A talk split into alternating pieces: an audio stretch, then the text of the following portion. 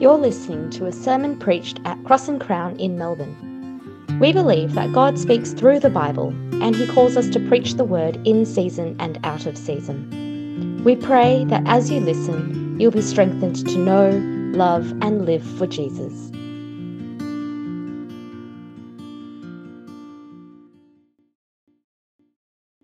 Almighty God, Father of our Lord Jesus Christ, you have said that your word is living and active sharper than any sword, penetrating to the division of soul and spirit, joints and marrow. You have made it able to judge the thoughts and attitudes of the heart. So please enable me to, be, to speak your word faithfully today, and please cause it to do what you have promised it will. We pray this in the name of Jesus Christ and for his glory. Amen. Our brothers and sisters in Christ and visitors here today, I want to begin this talk in a strange place. I am going to put everything that I need to out on the table today for you and just tell you what you need to know. Uh, and uh, so here we go. Let me tell you that this passage that we are looking at today is a difficult one, in case you hadn't realised. And in fact, the more you get into it, the more difficult it becomes. Um, and the difficulties are very human difficulties. What I mean is that the problems here are not exactly what the text is. Uh, and what I, what I mean to say is that the problem here is not, exact, not what the text is actually saying. No, I think the problem is the theological and moral undergirdings that we often see peeking through the surface. And there isn't just one of them, that's the problem. the passage abounds with them. It's full of them. And, uh, and that meant I had to work out how I would deal with them when I tried to explain this passage to you. You couldn't dodge it, could you? So you, know, you would come and say, Andrew, why didn't you mention this? And so on. So that meant I had to work really hard. And my solution?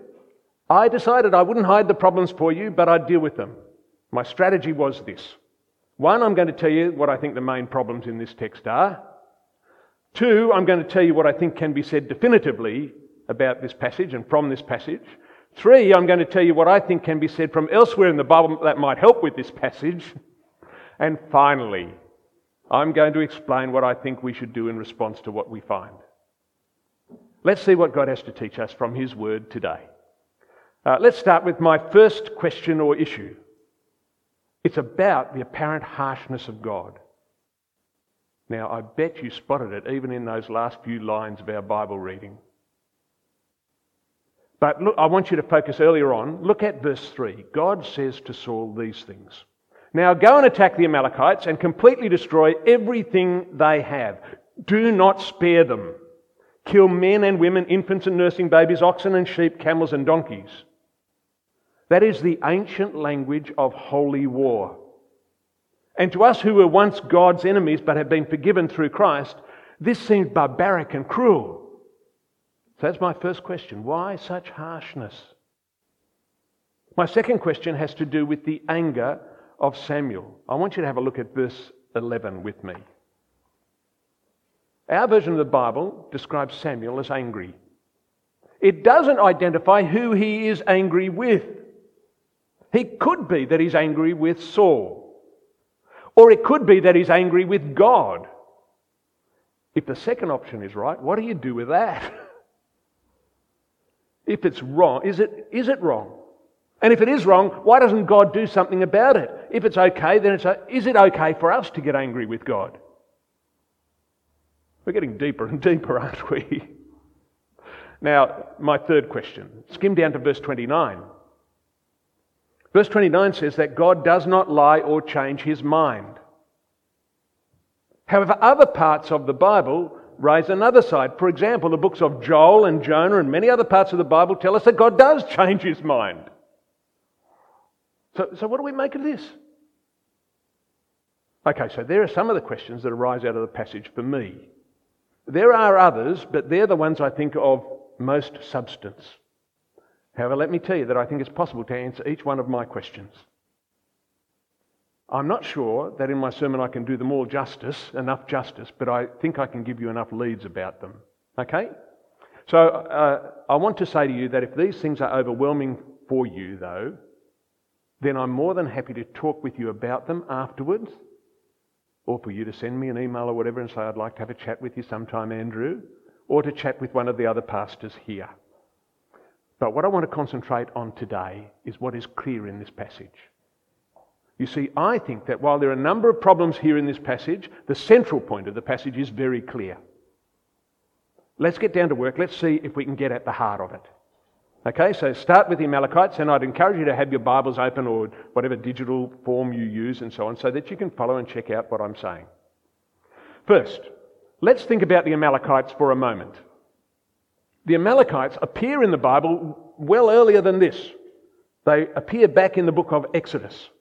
And there, God tells Moses to write down something that was to be remembered by the, na- by the nation as the days went on. And that is, it was God's intention to blot out the memory of, of Amalek under heaven. Then in Deuteronomy chapter 25, verses 17 to 19, Moses tells Israel they are to remember and not forget what the Amalekites did to the people of God when they were journeying through the land out of Egypt.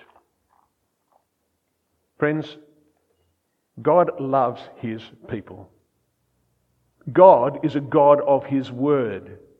As Hannah says in the very first chapter or two of this book of Samuel, he is a God of justice and holiness. He remembers sin and he treats sin seriously. He punishes sin. And Saul can have no doubt about these things. He cannot go into, the events of this chapter with the excuse of ignorance. Next thing I want you to do is look with me at verse 29. Samuel tells, Saul, The eternal one of Israel does not lie or change his mind, for he's not a man who changes his mind. Now I want you to look at verse 11 in our passage today. God says, I regret that I have made Saul king, for he has turned away from following me and has not carried out my instructions.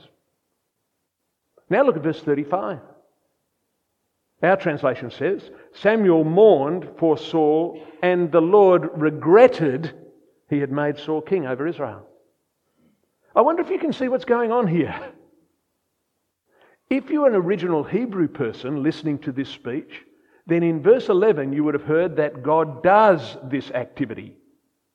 In verse 29 you would have heard that God does not do this activity. In verse 35, you would have heard again that he does do this activity. So, what do we have here? What's going on? Well, at the very least, we should be careful about what verse 29 says. Does that make sense? It means it may be a word for Saul, particularly at this time, or it may be a word that's necessary for him pastorally to help him, or it may be a word of Samuel's that does not have the endorsement of God at all. I suppose you could go that way. Or it may be that it has to be understood in the light of verses 11 and 35. Whatever it is, we have to treat it carefully. We need to deal with the Bible well. Third thing I want to say is that the core of this passage is about sin. Let me show you what I mean. Look at how the passage starts. In verses 2 and 3, God has a clear word for Samuel, for Saul. Saul's actions in this chapter have been equally clear. Where God said, Do not spare, in verse 3, he spares in verse 9. Where God said, Kill, in verse 3, he takes Agag alive in verse 8. Where God commands that he completely destroy in verse 3, Saul and his army are not willing to completely destroy in verse 9. In other words, can you see what Saul's doing? Saul is standing above God's word. He hears God's word, he knows God's word, he stands over that word, and he judges that word, and he does what he himself thinks is, is right. He assumes the position of himself ascertaining what is good and what is evil, just like who else has done before this in the Bible Adam and Eve. He's standing well and truly in their shoes. He takes over God's role. He turns away from having God direct what he does or does not do. He rejects God's word, which is tantamount to rejecting God himself. And that's supported through the rest of the chapter if you read it. Check it out with me. Look at verse 15. Do you notice what Saul says? He doesn't say, The Lord is my God. Instead, he says, The Lord, your God. The same thing occurs in verse 30. But now look at verse 12. Samuel goes to meet Saul. Saul has just returned from waging holy war for Yahweh or for the Lord. And where is Saul? Well, verse 12 spells it out. He headed off to Gilgal. Before he went to a place of worship, he first went to Carmel to do what? To honour himself. He set up a monument in his own honour at Mount Carmel. It's clear that the Lord has been supplanted in Saul's affections. He is replaced by Saul himself in Saul's affections. He's a lover of himself. Saul has become a worshipper of himself. He has become an idolater. But there's more to notice. Take a look at verses 13 to 15. Samuel confronts Saul, and Saul immediately passes the buck. He was given a command by God, but he accused his men of doing the wrong. Sisters and brothers in Christ, visitors, I wonder if you can see what is going on here in this passage. Saul has broken the covenant obligations that were spelled out to him in 1 Samuel chapter 12.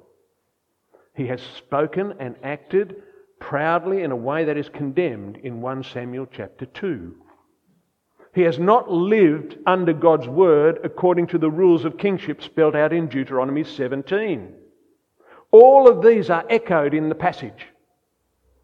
But the clearest of the echoes are from where? Garden of Eden. Think about it for a moment. Just as Adam and Eve were made rulers under God's rule, so was Saul. Just as God told them what was good and evil for them to do, so God told Saul. Just as they thought they knew better than God, so did Saul. Just as they replaced the rule of God with their own rules, so did Saul. Just as they became judges over God, so did Saul. And just as they shifted the blame from themselves to others, so Saul shifts the blame here. And with that in mind, you can now understand 22 to 23, can't you? Have a look at it. Then Samuel said, Does the Lord take pleasure in burnt offerings and sacrifices as much as in obeying the Lord? Look, to obey is better than sacrifice. To pay attention is better than the fat of rams. For rebellion is like the sin of divination, and defiance is like wickedness and idolatry. So, can you see what's being said here? Let me just phrase it just slightly differently. We are now in a new Eden of the promised land. This happens in the promised land. And here, in the promised land, old sins are being done again in the same way as people did in the original garden. Adam is at work again. And the sins of David, Saul and David and their successors will end in them being kicked out of the garden just as they did in Genesis 3. They will be in exile. Friends, please understand what I'm saying here. It's very important. My own view is that when we read this passage, we spend too much time focusing on Saul the individual. Saul is a representative here. He represents the kings of Israel, he represents all humans. He shows us what humans are like, and we are like Adam and Eve in the garden. We know the will of God, but we fail to do it. Or we know the will of God, but we distill from it the parts that we would that we don't like and just don't bother with them. We make our own adjustments to what God is demanding of us. We stand over God's word, as it were, and we become judges of it. Oh, a little, a, a little tweaking of it here, a little self justification here. We honour God in our own way rather than God's way. And do you know what that is called in the Bible? It's called being an idolater worshipper of yourself rather than worshipper of God who sets the standards for his world. And we who are readers of the Bible know what God does with such people. He casts them out of his presence. He punishes them for their sin. He did it with Saul. He did it with the Amalekites. He did it with Adam and Eve. And he will do it with us. Friends, I think, I, I, I've told you what I think are the main problems of this passage. I've told you what I think can be definitively said. What I want to do now is think about what can be said elsewhere from the Bible because the, the, what I've told you so far is tough. Very tough. But I hope I've been playing with you. As we do what we're going to do now, I want to tell you that, there are even some hints within this passage that lead us in the right direction. And here they are. Hint number one. The first hint is found in God's treatment of the Amalekites. You see, as harsh as his words are about the Amalekites, we ought not to forget that hundreds of years have passed since the Amalekites committed the sin they committed. And God has held off judgment, as he is wont to do. Second hint is found in the treatment of Saul. You see, Saul's, deep, Saul's sin seems deep, and his repentance seems shallow. But do you know what? God allows him to remain king for quite some time yet. What's more, God allows his dignity to be preserved. Samuel returns with Saul, the representative of God, before the elders of the people. Third hint comes from the word that appears in verses 11 and 29 and 35. That word I showed you earlier on. You see, this word has a long history in the Bible. It's a word that expresses God's grief and turmoil about sin. It appears on the way in this way in Genesis 6 when we're told that the Lord regretted that he had made humanity. And yet Genesis 6 to 9 tells us how God's mercy triumphs over judgment. He starts again with humans. And in Exodus 32 to 34, we're told that Israel sins a great sin in the sin of the golden calf. And in the midst of this, we are told in the text that the Lord determines to punish by obliterating the nation and going on with Moses. But Moses, he goes to God, goes running to God and intercedes, just like Samuel does here. And as a result of his intercession, God changes his mind. And the word used for the changing of the mind is the same one used here in our passage for today. Then in Exodus 34, the Lord reveals himself to Moses and proclaims his nature. He is, this is my favourite verse in Scripture, the Lord, the Lord, a God merciful and gracious, slow to anger, and abounding in steadfast love and faithfulness. He does punish sin, but his disposition is overwhelmingly toward mercy and forgiveness. And as the Bible progresses, it is that disposition of God that causes prophets to add an extra line to the statement about God in Exodus 34. I want you to listen to it. It's in the book of Jonah. Jonah, chapter 4, verse 2. He's, he's explaining why he fled from Tarshish, and he says, I knew that you are gracious, a gracious and compassionate God, slow to anger, and abounding in faithful love, and listen for it, and relenting from sending disaster. Do you hear that addition? Jonah says that the Lord is one who relents from sending disaster. And the word relent, that's the same word used three times in 1 Samuel 15. Can you see, can you see the problem humans have? On the one hand, we have a God who is grieved with sin He's a God who's just and holy. He cannot relent concerning punishment. But on the other hand, He is a God whose heart is disposed towards grace, mercy, love, and forgiveness. How can those two things be reconciled in the same person? Well, we who are Christians here today know where the problem is solved. It is solved on the cross. For on the cross, God treats sin as sin. He doesn't change his mind regarding the evil of sin and its need for punishment. No. He doesn't lie about his own nature. No. He does not relent concerning punishment, no. But at the same time, he does, doesn't he? He does relent. And his mercy triumphs over judgment. And he therefore becomes both just and the justifier of the one who puts their trust in Jesus. That is the glory of the cross. That is the beauty of what we see God doing in Christ. How extraordinary! How overwhelmingly lovely this is. Now, let me say that in many ways, God's mercy in Jesus has a dual impact when I read the passage.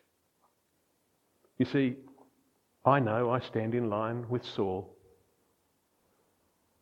Part of the reason I feel for him, because I recognise myself. I see his sin and I see my sin. I see his heart filled with self and I see my own. I see his darkness of understanding and I see my own. I hear his excuses and I hear my own. I listen to God's judgment and I know what I deserve. And then I look at the cross. And you know what? In some ways, I feel worse. After all, it's my sin that has driven him to the cross. But on the other hand, I'm overwhelmed with God's love and surprising, unobligated love and kindness. Who am I that he should have mercy on me?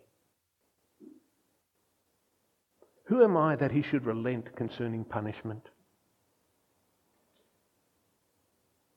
Friends, in the light of such mercy, we cannot come with the hollow repentance of Saul.